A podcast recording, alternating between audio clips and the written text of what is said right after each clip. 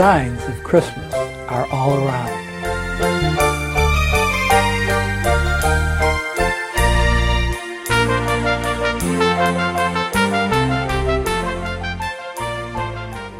In the rush of Christmas, let's pause and stop to think about the Christmas story.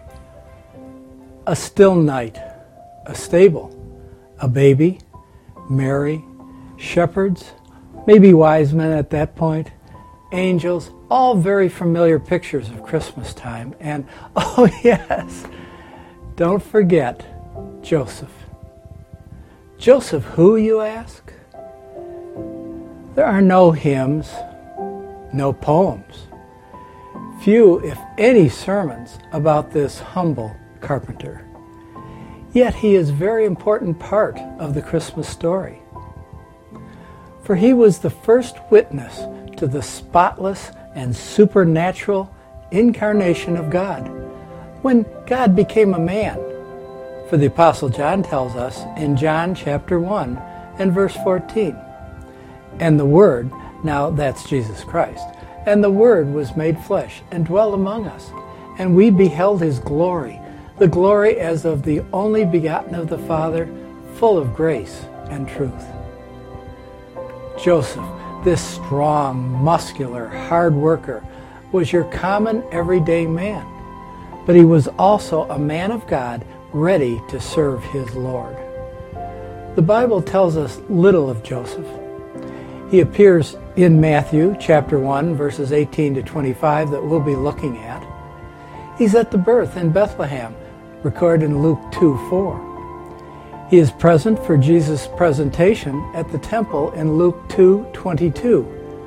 He flees with his family to Egypt and returns, Matthew chapter 2 verses 13 and 19.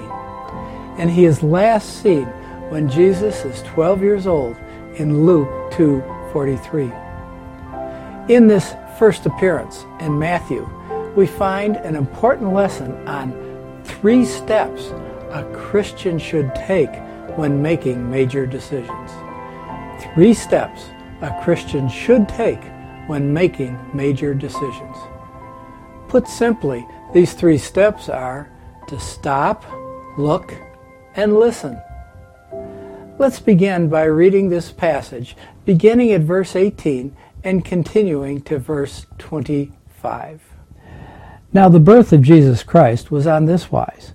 When, as his mother Mary was espoused to Joseph, before they came together, she was found with child of the Holy Ghost.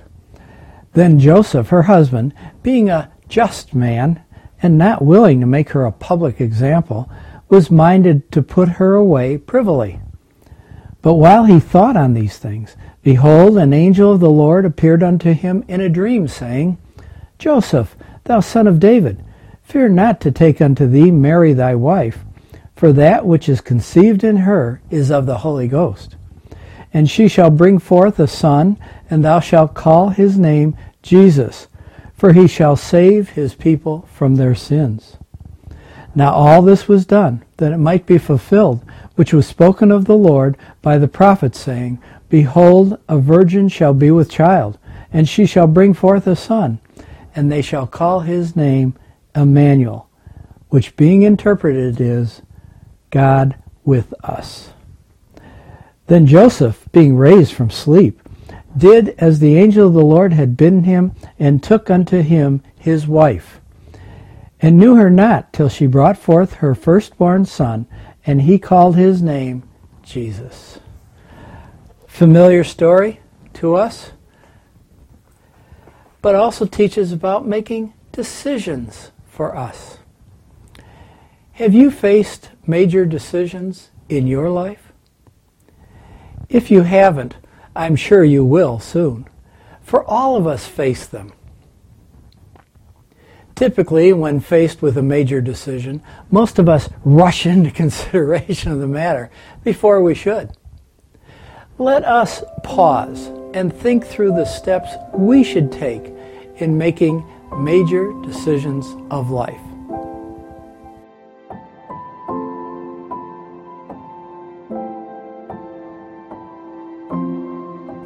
Let us now look at those steps we should take when making major decisions in our life. Our first step should be to stop before we do anything and remember that if you are God's child, He will prepare you before you must face the decision. Now, knowing this should encourage you to know that God is already involved in guiding you before you even were aware of the need to make a decision. How does he do this? Well, Joseph offers us an example of how we are prepared if Jesus Christ is our Savior. We see this in verse 18, where we read that Mary was espoused, now that's word betrothed, to Joseph. Mary was betrothed to Joseph. Now, betrothal is not the same as being engaged today. In Joseph's day, it meant that the parents of the couple had arranged the marriage. It was the father of the son, the father's duty and prerogative to secure a bride for his son. Oh, I'm sure the son was allowed to state his preference, but the final decision was the father's. Then came the betrothal, a very serious, formal proceeding in which marriage vows were given and a binding arrangement made. At the completion of the proceedings, the father of the bride issues a proclamation similar to the one recorded in 1 Samuel chapter 18, verses 20 and 21, where we read, And Michal, Saul's daughter, loved David, and they told Saul, and the thing pleased him. And Saul said, I will give him her. Wherefore Saul said to David, Thou shalt this day be my son in law. From this point on, the couple were officially husband and wife. After this announcement, there followed a 10 to 12 month period of preparation before the final marriage feast and union. During this time, they got to know each other, for a wife must be your best friend. Perhaps our Joseph found it very hard to do his carpentry work, for he was thinking of and daydreaming of his beautiful Mary. All was bliss, but then we read Mary was found with child. Perhaps someone had gossiped from Mary's visit when she went to see her cousin Elizabeth. But before we begin to speculate, as others might have at that time, God allows us no opportunity for speculation, for we are told that she was found with child of the Holy Ghost. Clearly, here and in verse 20, we're told that God, the Holy Spirit, is the Father. But think of Joseph. We know of no explanation offered to Joseph yet. And in Mary, we see a remarkable example. She left it up to God. She trusted her reputation with the Lord and trusted her, her husband in this very thing. This is where we see God's preparation of Joseph for this time. This was probably the hardest and most serious decision of Joseph's life. He was prepared, though, by his walk with God to face the decision and to make it.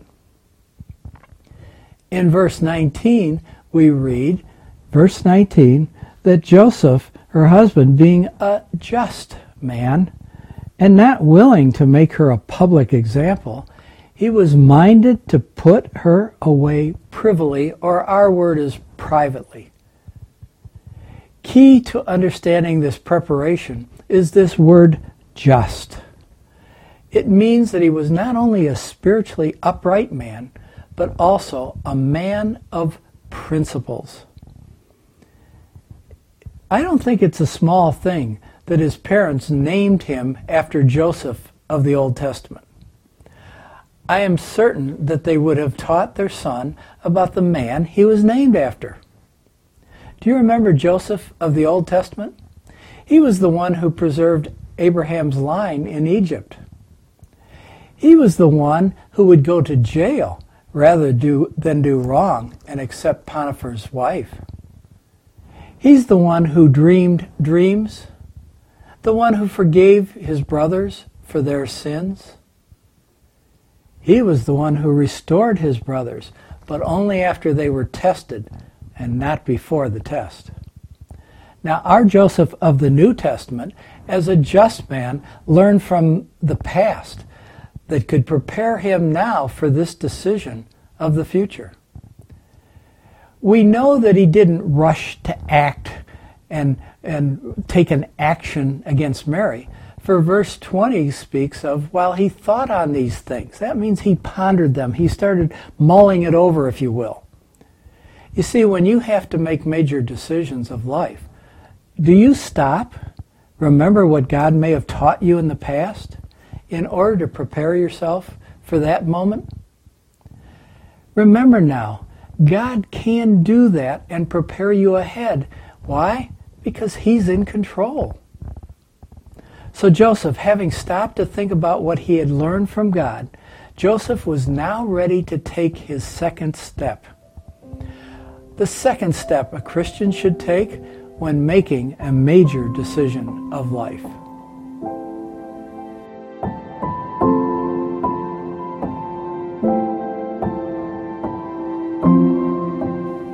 Having looked at the first step, we're now ready for the second step, which is to look for God's answers in the Bible. In verse 19, remember, we read that Joseph was minded to put her away privily. Notice this means that he was thinking through the biblical laws that applied in his case. You say, well, what laws? The laws of God that he had learned as a just man. Perhaps as a young man, he had been studying the scriptures. He knew what was in the scriptures. He knew his God, and he knew God's principles. There in God's word, he had to choose now between two paths for his beloved Mary. Those two paths are the laws given in Deuteronomy that would affect this situation. The first law is in Deuteronomy 22, verses 23 and 24. And the answer was very simple. He could stone her to death. The second law in Deuteronomy 24, 1 and 2, allows him to give her a private divorce. All he'd require is two or three witnesses with him to witness the divorce he gave her. Very private, not public, the whole community wouldn't see it. In thinking it over, Joseph decided upon this second private course because he loved Mary so much. Perhaps also in the back of his mind, he thought of Psalm 37 Trust in the Lord and do good. So shalt thou dwell in the land. Verily thou shalt be fed. Now, this word fed means to be shepherded by the Lord. Verily thou shalt be shepherded by the Lord. Remember, sight is often blurred in love, and we can deceive ourselves. But if we trust in the Lord, we can have clear sight if you believe the Lord will do what is best for you. In verse 4, reading on, it then says, Delight thyself also in the Lord, and he shall give thee the desires of thine heart. Uh, Joseph could have overlooked God's law but as a just or principled man of God, he couldn't ignore it. He had looked at the law of God, saw God's answers, and Joseph accepted God's word. But he knew also his heart's desire was his Mary. Perhaps God had a solution for Joseph that Joseph couldn't foresee. Did he perhaps remember that the Old Testament Joseph, when in Egypt, eventually went from the jail to the palace because he trusted his God and always did what was right? This is a key idea. Once you choose the God directed path, let God change or alter the path if you made a mistake in the decision. So we now have two principles for making major decisions.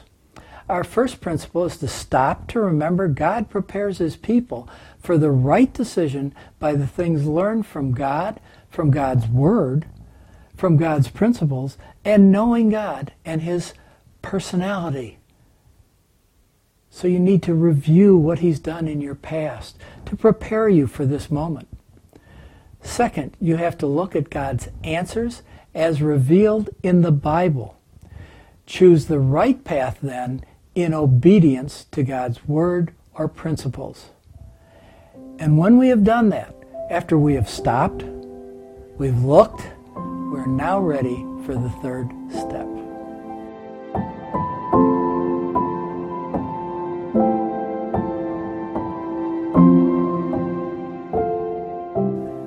Having seen the first two steps, we are now ready for the third step, which is to listen. That means to listen for God's approval of your decision or possibly God's redirection.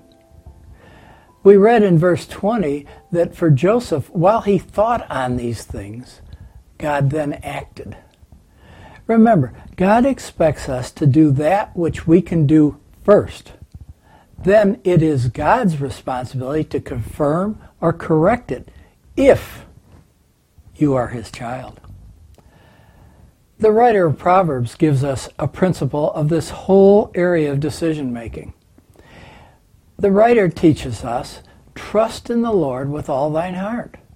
Lean not unto thine own understanding. In all thy ways acknowledge him, and he shall direct thy paths.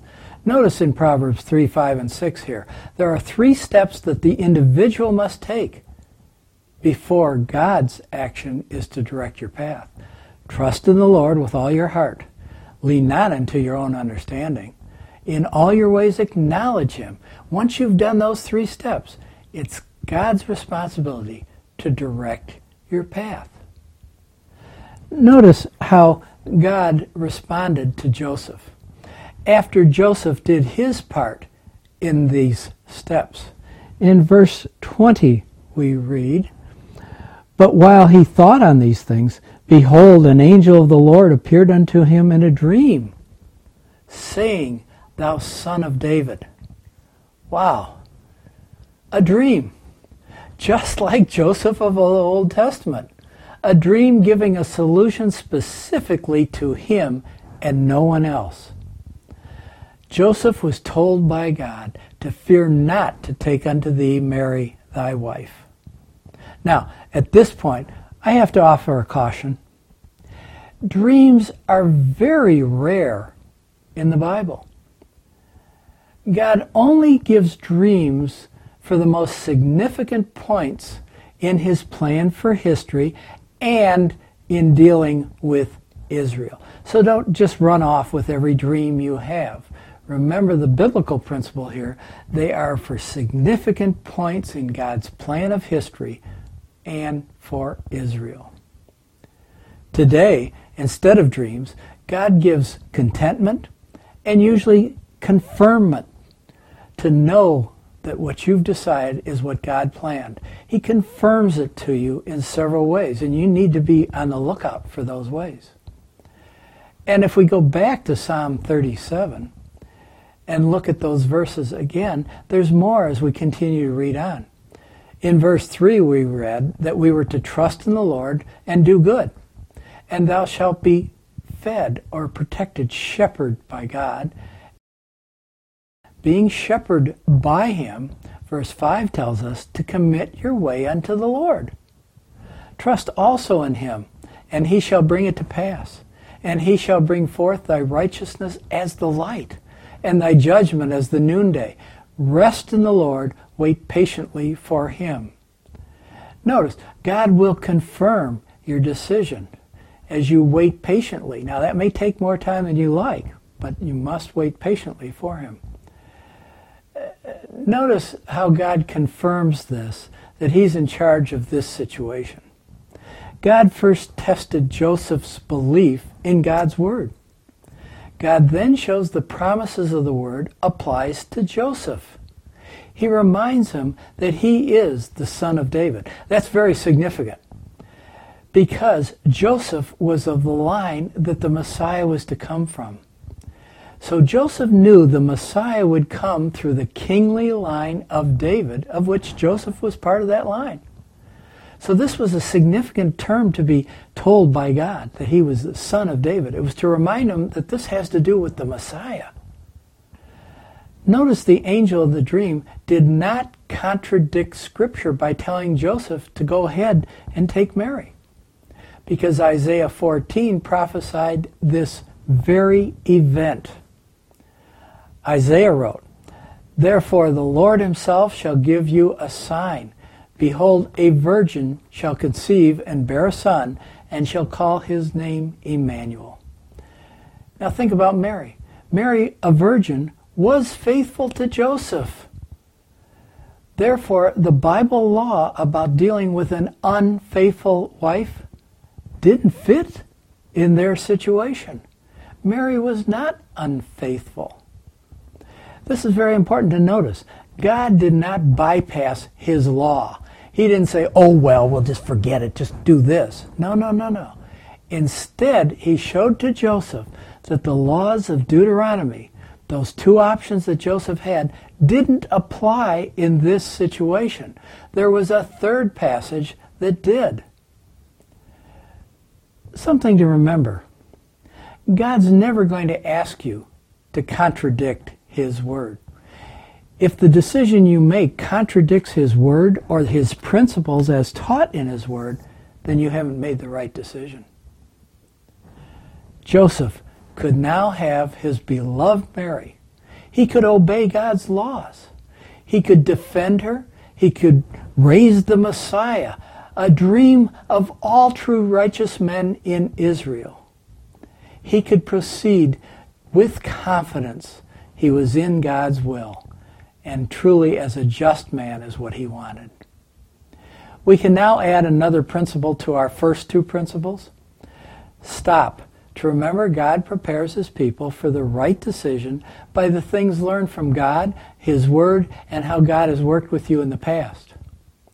Then look at God's answer as revealed in the Bible, choose the right path in obedience. Finally, listen for confirmation or redirection through God's word and the circumstances. Joseph shows that a man or woman of God can trust to be safely guided by God in all affairs of life. If, that's a big if, if they think through God's biblical instructions and principles. Matthew Henry, a great Bible commentator, said, and I quote, It is the thoughtful, not the unthinking, who God will guide. End quote. Remember, put simply, this means to stop, look, and listen. For those of you who are a Christian, who have trusted in Jesus Christ alone for your salvation, remember God does guide his people. He promises this in his word. God is in control of your life and the events that enter into it.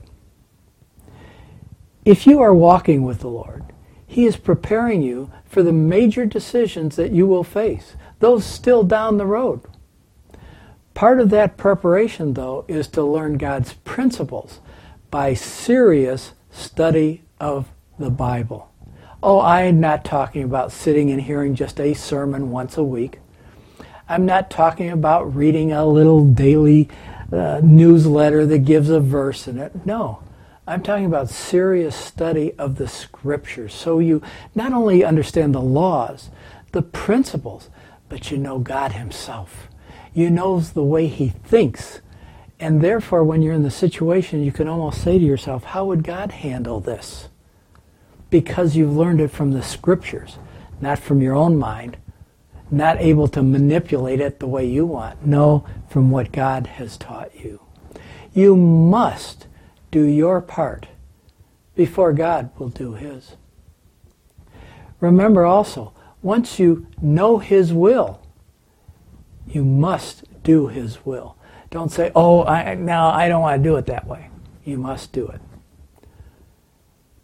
Also, when we are doing God's will, we will never need to fear man around us. But when we are not doing God's will, we need to fear God. This is exactly what Joseph did. For back in Matthew chapter 1 and verse 24 we read, Then Joseph, being raised from sleep, did as the angel of the Lord had bidden him, and took unto him his wife. And he knew her not till she had brought forth his firstborn son, and he called his name Jesus. Don't forget, knowing God's will only applies to those whose sins have been forgiven. For Joseph named his son Jesus.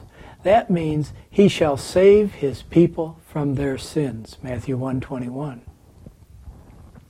If you do not personally know the Lord as your Savior, and do not know that you will have eternal life with him, then you have the most important decision of life to make right now. The Bible tells us in Romans 3, verse 23, all have sinned and come short of the glory of God. That's all of us. Further, God Himself says in chapter 6, verse 23, the wages of sin is death. That which we earn by all the sins we commit is eternal separation from God in a place called hell. That's where you will have to pay for your wages of sin if you have not asked Jesus Christ to pay for your sins. Hell is the direction every person is heading for unless they have received God's forgiveness and gift of eternal life. That is, eternal life with Him in heaven. How do you get this gift? God gives the answer there in the same verse of Romans when He adds, But the gift of God is eternal life through Jesus Christ our Lord. Yes, that's that same Jesus that was born back in Bethlehem, who died on a cross to pay for the sins which we commit. Now, you can't do it yourself, for God also says, Not of works, lest any man should boast, in Ephesians 2, verse 9. After reminding us of this, God says, For by grace are you saved through faith.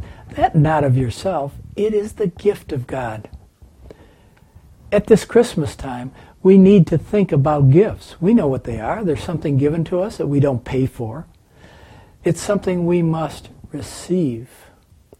The gift of God is a gift that we receive from God Himself. It's God, Jesus Christ Himself, who died for you, that stands there and offers you this gift. Your part is to act on this offer, if you will, and receive Jesus Christ as your Savior. He who paid for your sins on the cross, who was then resurrected to show that those sins were paid. For remember, the wages of sin is death. But he came alive again to show that he had paid for the sins.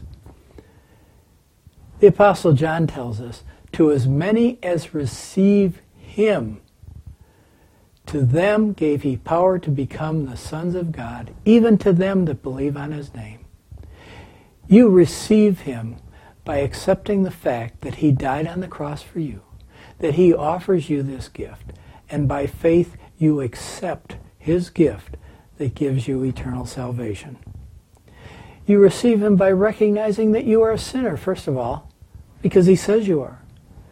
That you cannot save yourself from the penalty of your sins. But that Jesus Christ paid that penalty. Therefore, he's the only one that can offer you the gift of eternal life with him. And then you must ask him to be your Savior. Remember verse 21 says in Matthew that Jesus shall save his people from their sins. You can be his people if you've accepted Christ. This Christmas, please accept the only true gift that keeps on giving for eternity. Accept Jesus Christ as your Savior. Now, for those of you who already know Him as their Savior, who have accepted Him as their Savior, and He indwells you, pass on this gift of good news to others this Christmas.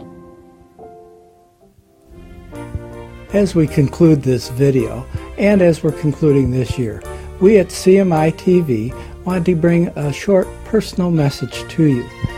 We're taking you behind the scenes, for with my wife, who really does a lot of the behind the scenes work, I want you to see her, especially those of you who are new to CMI TV this year.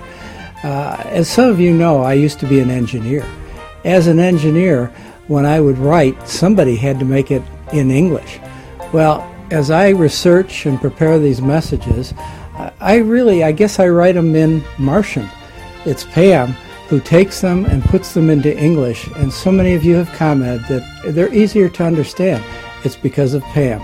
So, as I've said in this video, Pam is not only my wife, she's also my best friend, and she's my major help here at CMI TV. And so, we wanted to bring this brief message to you at this holiday season. And we want to wish each of you a very Christ filled Christmas, a new year of blessings, as we serve our Savior together and look for his glorious appearing. And so now, as I always end, I will say to you, we'll see you either here again or in the air. Lord bless you.